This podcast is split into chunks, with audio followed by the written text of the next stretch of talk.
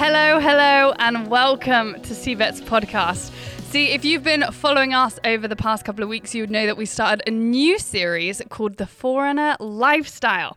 And it's exciting because we're going to go follow this progression of these seven different commitments of a, a lifestyle of a forerunner. That's right. Last week, we had the fabulous Chuck Metteer join us as we dove into what it really means to pray daily. And he spoke to us about the desert father and what it really means to quieten down inside of us so that we can encounter the Lord. That's right. So- and he, he gave us a tip to Did. take just 60 seconds every day. I mean, nothing more than that. And put your phone away somewhere far away Yeah. and get on your knees and just just quiet your soul. Yeah. And I, you know, I think that's been a great practice I've practiced.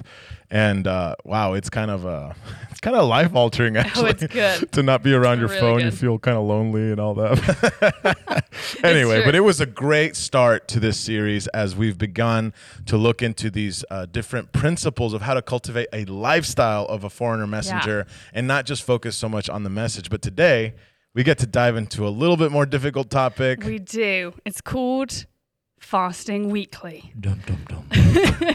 so, on this episode 41, we have Matt Candler to kind of teach us what it means to fast weekly. Thanks for joining us, Matt. You're welcome. I don't really know why I am the guy talking about fasting. I The think it's- angels are like looking around in heaven, going, "How did he get on that Oh today? This is a big mistake." oh no, I think this is perfect because I, I think that you uh, you explain and you embody the majority of us who none of us like signed up to be superheroes in fasting. And the way that you've had your journey at least that I've heard about it uh, on uh, on how you engage in a lifestyle of fasting it started weak. And I think for all of us it starts weak. And so that's why we And, here- end week, too. Here's the deal: it starts weak, it stays weak, and it ends weak. It- Praise now, God. there's no such thing as a strong faster, in my opinion. Oh, It's just weakness all the way through. It's learning how to embrace that. That's, that's really right. So we want to talk about this, you know, because you know a lifestyle of fast. I mean, fasting altogether is is so not normal in Yeah. America. Yeah. It's not not really taught in our churches these days.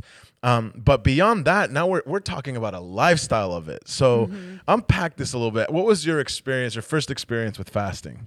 Oh my gosh. Um, so I'm gonna try to sh- I'm gonna try to do this short. it it so marked me. So what happened was, I was in the season. I didn't know what was going on. I just thought the Lord was. Uh, I thought what was normal was hungering for God. But there was I looking back now. I was in a time and a season where the Lord was awakening a yearning and a desire for Him. But I found myself in a context, at least from my vantage point, that I had no time. Like I wanted to read all these books, listen to all these sermons, dive into the Word of God. I, I knew that I did not know Jesus the way that I wanted to. And I had this hunger for God. Mm. And I found myself praying. Good, Like I was the guy, just to be real honest, straightforward. This is like this was the real story. when I was in college, it was my last two years of college. I got accepted into physical therapy school Okay.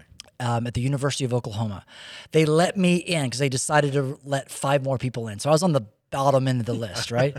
and I got accepted into physical therapy school, and I was really happy until I realized how rigorous it was. Oh, wow. I was just the guy in physical therapy school that studied twice as much as all as all of my friends that was still on academic probation. But that was me. So I was the I really was like we were up in the morning. I was studying from like 5 a.m. until classes. And you know whatever, I would get up every morning. Actually, at four, I only slept four hours a night or so Oh, for wow. two years because it was just rigorous for me, you know. And and so I had, but I had this just yearning for God that was really was being awakened. And I'm thinking, I have no time. Yeah. How do I do this? And I remember I in one of those moments of desperation, one of those songs that we sing that we don't realize we're singing, or prayers that we pray that we don't realize God heard. Lord, I'll do anything. I want to know you. And this idea came fast. Now, that idea, utterly foreign. I- Oh, wow. Like I had no teaching, no, I had no friends. There was no context. It was like, huh? like I had faintly remembered a conversation that I had with a friend of mine that was my roommate who went on this unbelievably God supernaturally protected fast for three days. Whoa. That's the point. Like, because in context, you got to know this. I was raised on three meals a day and three meals between those three meals. Mm. what was no, because as you know, eating is normal. Yeah. Right. Like, not eating is not normal That's right. right?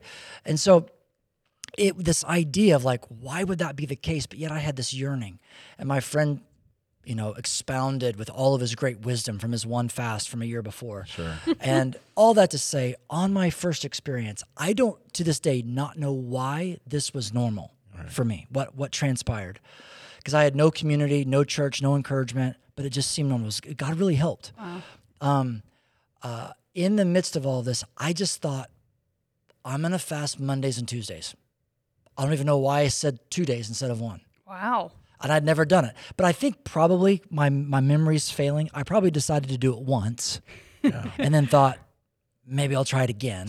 It wasn't like I decided forever. You know what I mean? Totally. Right, right. So what happened, but the way that I decided was just simply I'm not going to eat all day Monday, but then I'm going to eat something like a rice packet or ramen at the end of the day. That was it. And then I fast all day Tuesday, and then I can eat whatever on Tuesday night. Sounds so good. That's what I did. Oh, I'm telling you. I was telling Ruben earlier. standing over the college stove, the electric burner, pot of water boiling, and taking the the ramen brick and Oh, so placing it in the boiling water and standing over it in the steam of that. Mm. Who knows when that ramen was made from the previous decade? Was The Right. aroma The aro- filled your nostrils. but this is what was bizarre. I I had such gratitude for that which I never had gratitude before in that moment, Wow. right? But the real test, as you know, as you guys know, was during the day. I'm weak. All my friends' leftovers are being nuked in the microwaves oh, in the Oh, student yeah. lounge. I go out. Now this is not recommended. So I take two Starbucks bottled frappuccinos, the small ones. this is so bad. Oh so bad. Do not do this. Do not try this at home. I had no, I should have known better.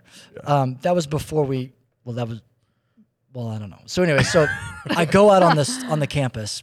I sit on the bench. I open up the word. I chug, Oh wow. I just oh, my chug the gosh, full one, just full blown chug. Put it down, and I just was like, "Come, Holy Spirit." and I'm thinking, I'm not gonna worry about differentiating between caffeine and sugar and the work of God right now. I just said, "Come, Holy Spirit." no, but this is the honest truth. Within about five minutes, like I feel my boredom. Wow. I feel what is the word? None of this feels real. What am I doing? I want to be inside. All my friends are like, why are you going outside? I'm like, oh, I just want some time, just some space. You know, trying to do it quote in secret, all that kind of stuff. They wouldn't. They would ridicule me if they heard me otherwise, because they were none, none of my friends, or just a few, were believers at that time. And all that to say, I stumbled onto finding a rhythm, Yeah. and what I have language for now that I didn't then was um, fasting was a foregoing of that which was good in order to position myself to experience something better. Yeah. And I didn't have language for it then, and I didn't experience instantly. That's the part that was weird. Is I don't know why I kept doing it week after week after week, except um, I, I had this hunger for God. I didn't think that the fasting itself was answering. It felt like more than anything, I was connecting to my barrenness. But there's one other thing that added into my experience in those first two years. It was in the fall of 1997 when this began, and I came across Mike Bickle's teaching on the 10,000 John the Baptists and the raising up of forerunner messengers and all this stuff and the beauty of Christ Jesus. And I was provoked by that in 1997. And um, but in one of the sermons from that same conference, Mike said something the, that same fall that I started fasting that I just went, "That's so weird. I want to do it." and what he said was, every Friday night, from about uh, from, in the evening, 7, 8, 9 p.m., he would go to the church. This is before the days of IHOP. And he would just read through the book of Revelation until Right. until about midnight ish. And they had like someone that was doing like a devotional at the front. And he said he's been doing that for about, I think at that time, about a year. And he didn't do it every Friday night forever, but in that season of his life. I remember thinking, I don't have hardly any social time, this kind of whatever with my schooling rigor at that time. So this is what I'm going to do. In addition to these two days of fasting, I'm going to every Friday night, I am going to have an appointment with God in my room at 9 p.m., brew a pot of coffee, and turn on some worship music because there was no nothing streamed, didn't Right. exist then. Yeah. And I just opened up to the book of Revelation during the two hardest years of schooling in my life. And I and all the while I'm like freaking out like I need to be studying. I need to get ready for that paper. I need to be doing that. But I just said once a week I'm going to do this from 9 p.m. And I would Wow. last till midnight ish, one depending on how strong the coffee was or whatever. And I I just got as far as I got. Some nights two chapters, some nights I read 18 chapters. Paused, prayed, responded, and week to week, moment to moment, day to day fasting, reading the word on that Friday night, I didn't f- feel that much day to day.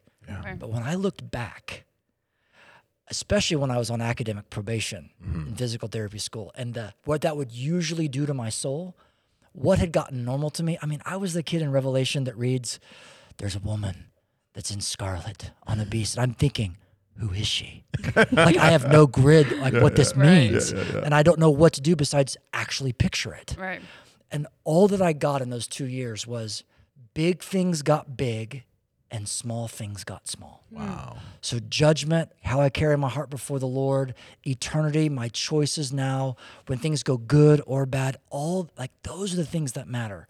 And so, it was a unpredictable, sustaining time where I didn't have very many friends and stuff Wow. to that time. So, all that, this lifestyle of fasting and then the word, it, you stumble into it, and all the way through, it's just riddled with weakness. Right. Wow. That's a little bit of my introduction. To That's the a story. beginning story to the math, the mat, the myth, the legend. No, there's no myth. I, I have I always say this as a joke. Dana always laughs at this, or she used to at least. That that I actually believed that if you fast for like more than three days, that if you don't die, I actually believe that you could die. Really, that's how foreign it was to me. Mm-hmm. That if you don't die, something on the inside probably shrivels up and turns green and breaks off. I, I used to just picture like as like day two, I'm like, something's dying in there. I don't like something's about to turn. off. Something's about to break off. It's so amazing. I just had no grid. How of course ubiquitous it was, unrelated to before Yeah. God across the earth for Yeah. all of human history. No, that's true. I mean, it's interesting to to think about how many hours of your day you actually give to food. Yeah. The preparation, the going out, getting groceries, the making it, then the cleaning up of it. It's hours. But whilst you're talking, the interesting thing to me was that you felt to fast two days a week. I don't and know that's why. well, that's what the church fathers did. I know. It's And the early church did, right? They Every- did. Every Wednesday and, and Friday. Actually, the Pharisees, if I remember right, were Tuesday, Thursday, but the Church of Christ, the disciples, didn't want to be associated with those two days, so they did Oh. Wednesday and Friday. Interesting. yeah, interesting. but they still did two days. Hey, Yeah. wait, well, that begs the question. You know, like there's a lot of religions that employ this uh, discipline of fasting. Yeah. So why do they do that, and wh- what's the difference between just normal fasting or religious fasting and Christian fasting? Yeah, great question. Um, it seems to me that that when it comes to other religions, as you know, and other um, even in humanistic type um, living, fasting can be valued for different reasons. Right. Um, but in many religions, it's actually ex- it's uh, commanded. Like it's you're not actually embracing this religion unless you do this, whether consistently or one fast a year, whatever it may be. And so, um, but what's interesting about Christian fasting is it's never commanded, yet it's expected. And it seems like when Jesus, when he refers to it in Matthew 6 in the Sermon on the Mount, Right. he says, when you fast, see, the disciples had this bad understanding of fasting and prayer and almsgiving because of the portrayal of the religious of their day. Yeah. And he goes, don't be like them. He goes, he didn't say, don't fast because they're doing it wrong.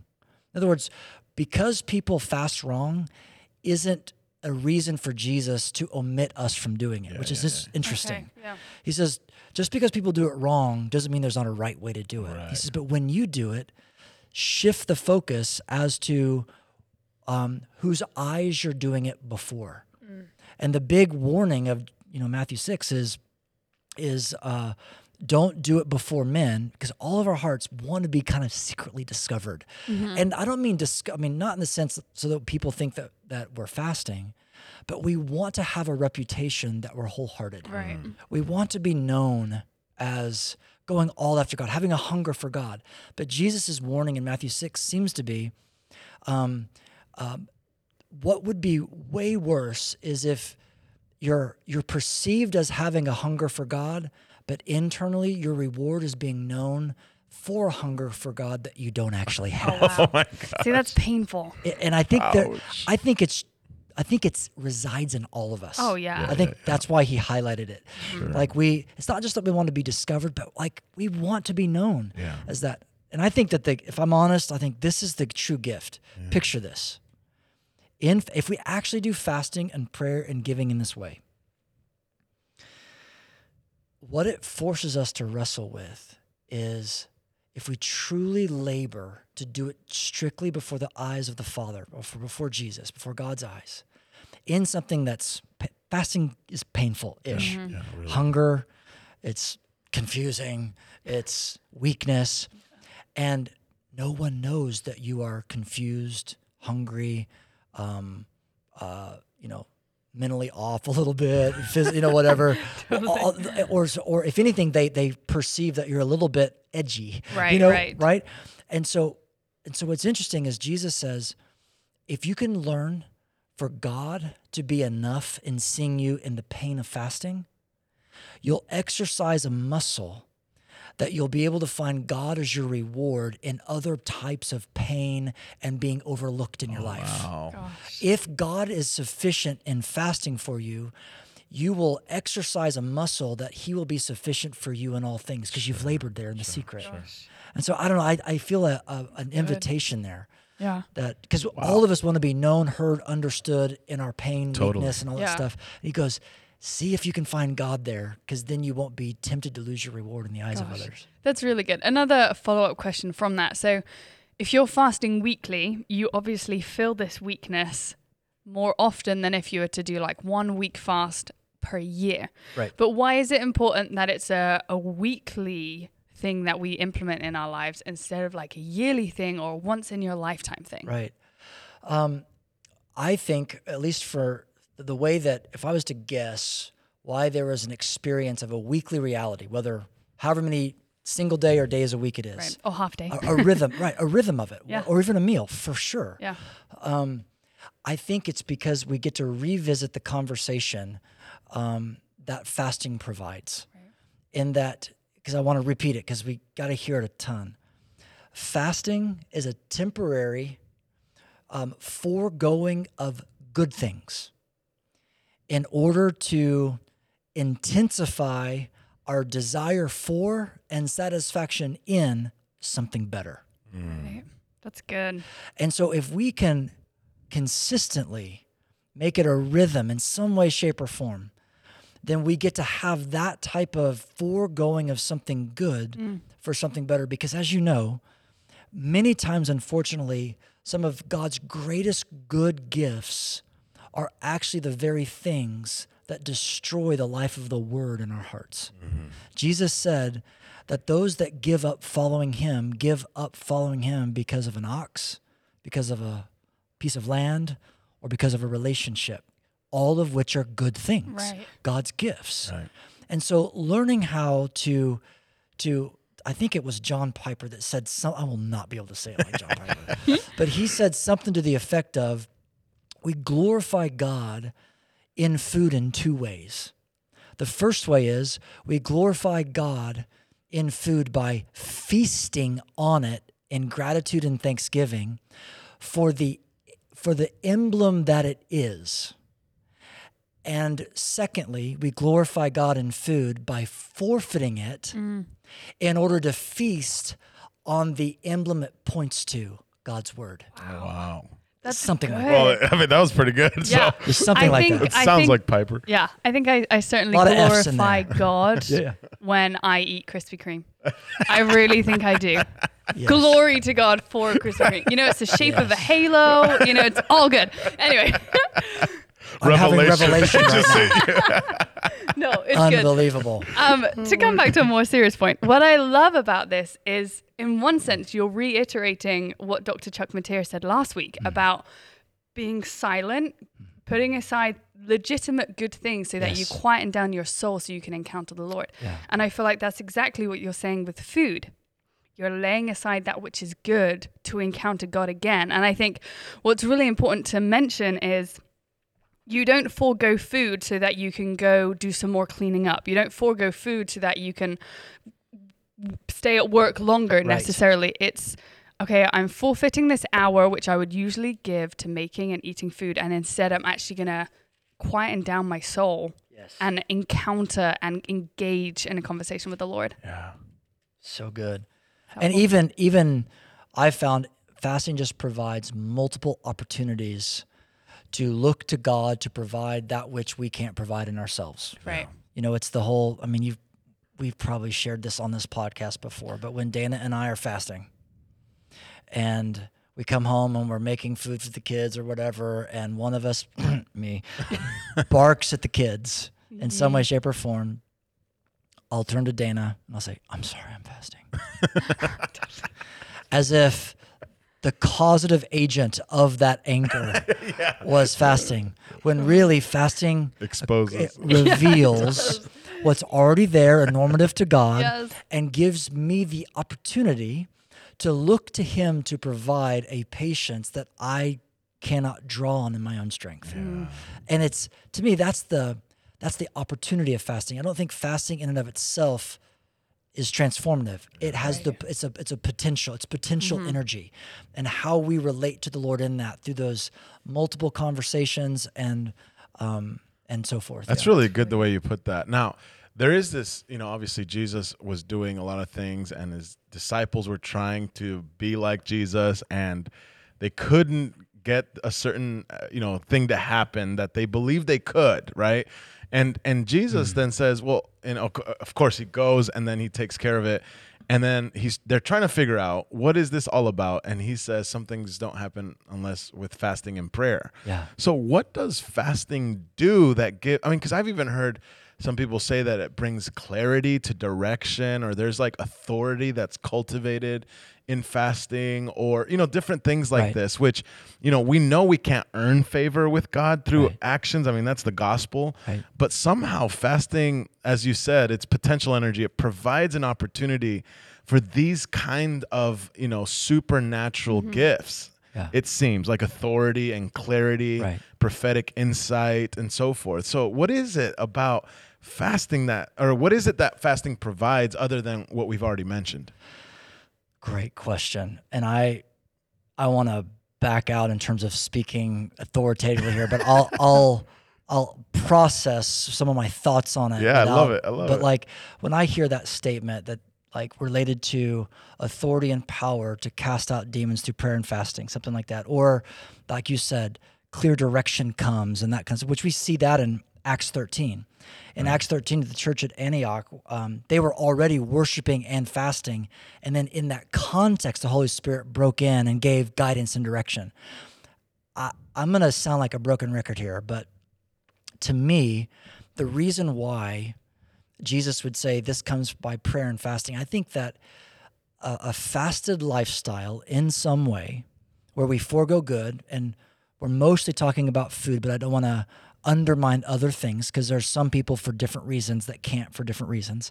But the the voluntary weakness element, I think he's saying this type of power and authority isn't released until you mature, and that maturity is is um, uh, sped up by fasting. And what I mean by sped up is that because you have more opportunities. Right. I don't think it was like because they skipped food, Right. then therefore they were able to have more authority. I think it's the opportunity of denying something good, intensifying their um, desire and hunger um, for that which was better, God's word, Right.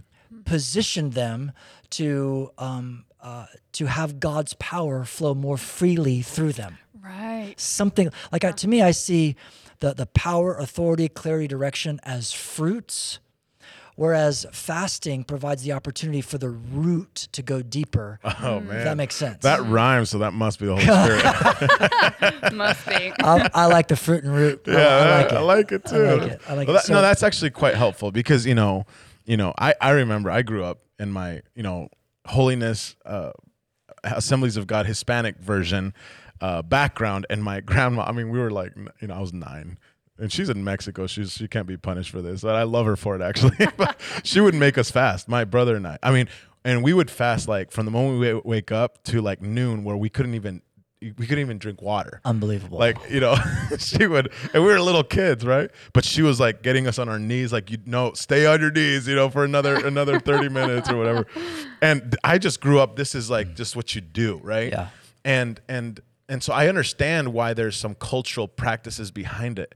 And so i've just you know i've learned a lifestyle of fasting and and and and in terms of like the religious um, industry of it right Right. because because again the pharisees were fast everyone you know uh, really bad people do fasting disciplines right it doesn't just uh, it's not just something the righteous take on right Right. and so i think that what you what you're saying and differentiating it is that it allows you again that potential energy i'm just sticking with that a lot because Yeah. it allows you an opportunity either to make your reward public praise Right. or to, uh, to make your reward that you feel edified in your own ability to sustain a discipline Right. Or or in this case uh, you see fasting as a as a pathway to encounter and dying to self and attaining the grace attaining is probably the wrong word but obtaining the grace that's been gifted to us by the holy spirit and Right. I, I really appreciate that view because then it takes the performance out of fasting Yeah. And it inserts the receiving fr- uh, into it It Right. absolutely is a receiving posture.